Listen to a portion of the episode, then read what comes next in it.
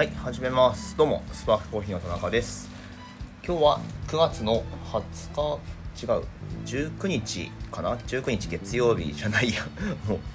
ポンコツですけど出だしから。今日は9月の19日火曜日ですね。はい。今週のスタート。まあまあまだ。今週のスタートが今日からっていうねまあ大半はそんな感じだと思うんですけどはいまあ、このポッドキャストをですね月まだ？月金の配信にしようかなって言ってたんですけど、まあ、早速その月曜日祝日っていうのが来ちゃったのではいおで ごめんなさい。ま今日ねあの仕事始め仕事始め？週始め？ってことで、まあ、通勤途中とか朝の支度のついでに聞いてますっていう人がねやっぱ大半だと思うので、えー今日の朝配信って感じにしてみました。はい。仙台でスパークコーヒーというロースターをやっております。私のフリートークをお届けする番組です。えー、っとですねまあまあそうそうポッドキャストもやってるんですけど発信活動としては。まあポッドキャストはね最近なんかこうあの僕の中ではう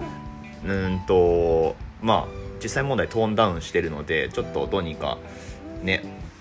もうちょっと面白いコンテンツとして手こ入れしたいなと思ってはいるんですけどまあとりあえずあのやめずにせっかく始めたのでね聞いてる人いるんで、えーまあせはい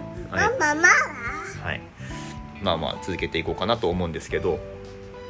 発信活動で言えばね、まあ、お店としてはあのスパークコーヒーのインスタグラムアカウントがありますけど、まあ、細々とやってますけどね8年8年やって8年やってまだ3500フォロワーしかいない あの弱小フォロ、えー、とアカウントですけどはい。えっ、とね田中芳也個人のノートのアカウントが実はありましてそっちの方はねあの2年くらい記事書いてないんですけどどういうわけかこのほど2000フォロワー達成いたしましてはい。ねなんか、まあ、過去記事が自走してなんか見られるようになってるのかなんかのおすすめに出てきたりするのかちょっと分かんないんですけど、まあ、焙煎機の記事とかはね僕が使ってるやつは特殊なのでまあなんかそういうので引っかかってビューが伸びてるのかわかんないですけどまあまあとにかくねもう1プラットフォームの中で2000人のフォロワーっていうことでねありがたいですね。まあこれで今新しい記事書いたらまあでもどのくらいの人に見られるのかちょっとわかんないですしアクティブユーザーが実際どれくらいいるのかってわかんないんだけどはい。まああのせっかくなのでね何か記事ちょっと書いてみようかなと昨日思ったんですが連休最終日でしてあのね1日目2日目はもう本当にあの皆さんどこに行かれましたか？っていうくらい ね。特に連休初日なんてうちテレビ映ったのにそう今日その話するんですけどテレビ映ったのに全く反応がなくって反応というか反響というかがなくってまあ別にいいんですけどそれは予想してたしいいんだけど、まあ、それにしたってお客さんが来ないと。あもういよいよ終わったなどうしようかなって思ってたんですけどまああのいよいよ終わったしノートの記事でも書こうかなとかね3日目思ったんですけどなかなか通して、ね、ノンストップで、ね、後半はお客さんに来ていただいてありがとうございます。って感じでまだ記事は書けてないんだけど、まあ、近々更新しようかなと思っております。さてさてそんなこんなでね娘も一緒なのでなかなかね込み入った話はできないんですがテレビ出ましたよっていう話をサクッとしておこうと思います。はい。言ったっけ？これ自己報告になっちゃったと思うんですけどまあ、仙台のねローカルの番組で「あららかしこ」っていうのが仙台放送の土曜10時25分かな午前の、えーありまして、まあ、結構ね長く10年くらいやってるのかな。なので結構認知取れてる番組だとは思います。まあ、とはいえ土曜の 午前中に放送なんでその時間ってみんな動き回ってるよねとは思うんですけどはい。まあまああのにしても結構なんか名の知れた番組であることは間違いなくって。で今回ですねうちのお店紹介っていうよりも結構意外なのがなんかうちがそのロケ地みたいな感じで撮影場所を提供したみたいな結果的にそんな感じになったと思うんですけどいやありがたいですね。うん。うちでいいんですか？なんて思わないですよ。いやもうどうぞどうぞぜひ使ってくださいって感じなんで、うん、むしろなんで今まであまあいいけど あのそういうオファーオファーがなかったんだろうなって思うことにするけどはい。お腹いっぱい？はいすいません。っていう感じで、まあ、だからねうちの紹介じゃなかったので、まあ、それであんまりこうあのスパークコーヒーとか、う、んあとはまあコーヒー売ってますみたいな情報が入ってこなかったっていうのはもしかするとねあの見えてる側にとってはあるのかもしれないけどわかんない、まあ、その時間もちろん営業してるし、えーまあ再三言ってますけどうちテレビないので,、うん、であのオンエアがどんな感じだったかってわかんないんですけどはい。見た人います？なかなかね仙台のローカルな話題なので少ないとは思うんですけど。はい。でね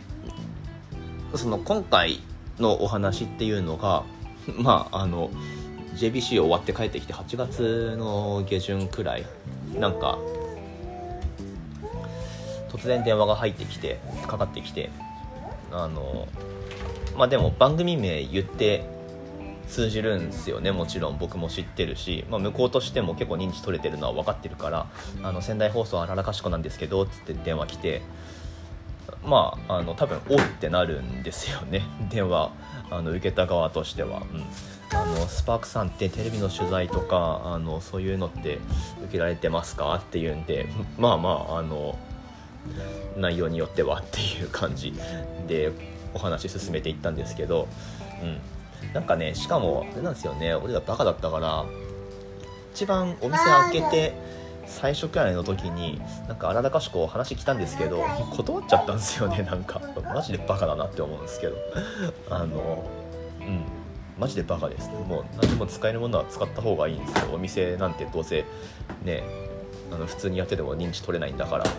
しかも個人店で、うん、広まるわけないんですよ。スパークコーヒーなんて、まあ、だからテレビでもラジオでも何でも使った方がいいんだけどどういうわけかなんかこうやらかしことかに出る感じじゃねえしうちみたいな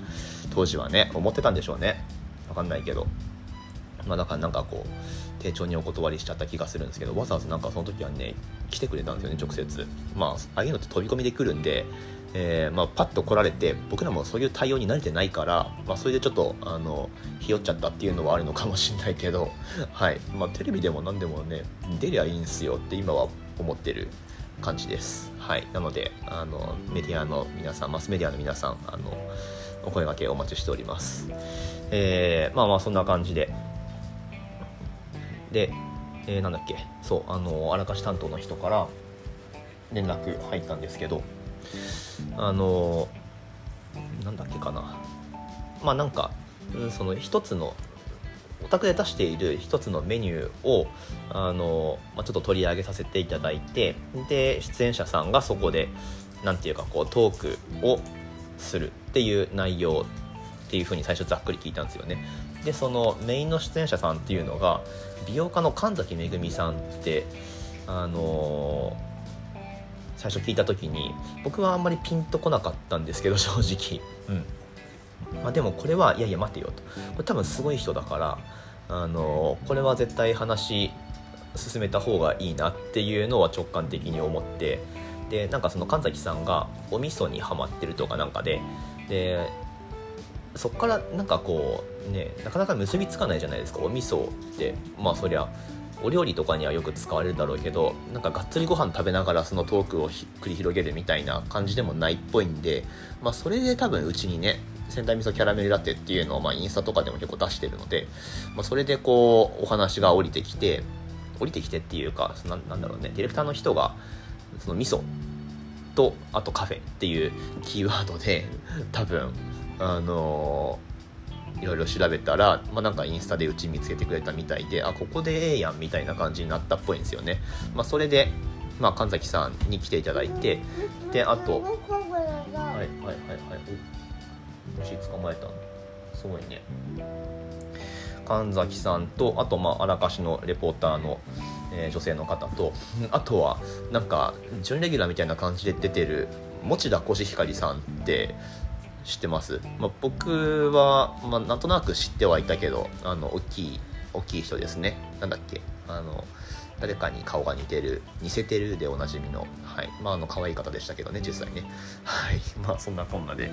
えーその3人で、まあ、なんか女子会みたいな感じでうちでトークするみたいなオファーだったんですよ。でまああの電話かかってきてで妻にそれ言ったら「ええ神崎めぐみさんみたいなあのそういう反応だったんですよねやっぱり。あやっぱあのすごい人なんですねみたいな。うん。であなんかこうよくよく後で話聞いたら僕も知ってるっていうかまあこうねその関係する並びの人たちをこう聞いてるうちには前の旦那さんとかねあの知ってるしし知ってるってもうそのなんていうか情報としてってことですけど。はい。いやこれ面白いんじゃないの？と思ってあの話を進めて、えーでまあ実際来てもらったって感じですね。うん。いやなんかすごいおやっぱねカカが虫どこにうんあるんでしょう？はい。まあお綺麗な方でねすごい大御所感がなんか出てましたけど。まあそのね結構年齢とかを武器にされてると思うんで、まあ、47歳っていうねまああのその年齢とはなかなかこう結びつかないというかねパワフルな感じで。えー、なんていうか。うん。あマネージャーさんとかちゃんとついててああはいはいはいはいみたいな。ななんかね面白かったですねそのトークの現場は、まあ、僕はあの映んなかったので妻がちょっと映ったんですけどはい。ねあうちですごいなんかトークしてるみたいな。うちの社会科見学をえーうちでしちゃってるみたいなそんな感じでしたけど。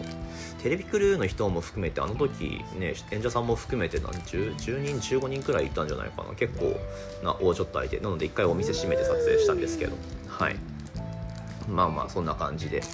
えーね、いろんな人が関わってできてるんだなって当たり前ですけど。テレビやっぱねまあうんテレビのその作り込みってすごいっすね。はい。と思いますね。まあでもやっぱテレビのお客さんってその視聴者っていうかやっぱスポンサーさんなのでまあね今回も多分その美容特集だったと思うんでそのねその関係でお金出してるところっていうのは多分あるだろうし、まあ、うちは本当にごっつぁんで、ね、あの別に取材来てくださいって言ったわけでもないし あのはい。何もあのこっちからお出しするものはなかったんですけどお出しするものって金銭的なものはないんだけどまあごっつんだったって感じですけど、はい。まあ、だからね別にうちの集客のためにもちろんやってるわけじゃないんで あの収録っていうのは、うん、別にテレビの影響ないのは全然いいんですけど。はい。いやでもうん。いやなんかいろいろ勉強になるなっていう、まあ、広告の出し方みたいな本当にうちが下手くそな部分ですけど。マスに向けたってスパークコーヒーって別に響かないんだなっていうのはまあ改めて分かったし、まあ、だからこそなんかこうねどっちかっていうとピンポイントで、まあ、コーヒー豆とか、うん、買ってくれそうな層にリーチしていくにはどうすればいいのかなっていうのをまあ本当ねあのそれがあってからずっと考えてるんですけど、まあ、それがなくてもずっと考えてるけど、はい、まあまあそんなことがありましたよと。いずれにせよこうマイナスではないのであのテレビのうんそのお仕事というか、うん、いやなんか面白い体験させてもらいましたっていう、まあ、そういうことがありましたよと。はい。ね、神崎さん。えー著書が何冊かあるんですけど、まあ、直前にですねあの、まあ、にわかファンを発動して直前に著書を買って僕も読みましたけど、はい。うんまあ、サインもらったりとかしてね、はい。なくなってるまあまあちょっと面白い体験でしたとそういうお話ですね。はい。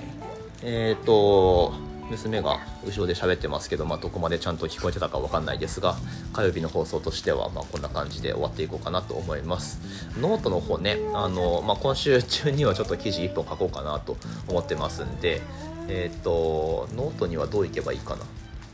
まあ、スパークコーヒーのウェブサイトとかあとはまあノートのえー、とホーム開いてもらってで田中義也とかスパークコーヒーとかやれば多分出てくると思うんで、まあ、気になる方はぜひチェックしてみてください。オンラインストアの方からもご注文お待ちしております。ぜひぜひあの台湾行きほぼほぼ決めてますんで、まあ、その、ね、軍資金としても皆さんの、えー協力が必要です。ぜひぜひご注文をお待ちしております。よろしくお願いします。ということでまた次の放送でお会いしましょう。終わります。バイバイする。バイバイ Bye bye.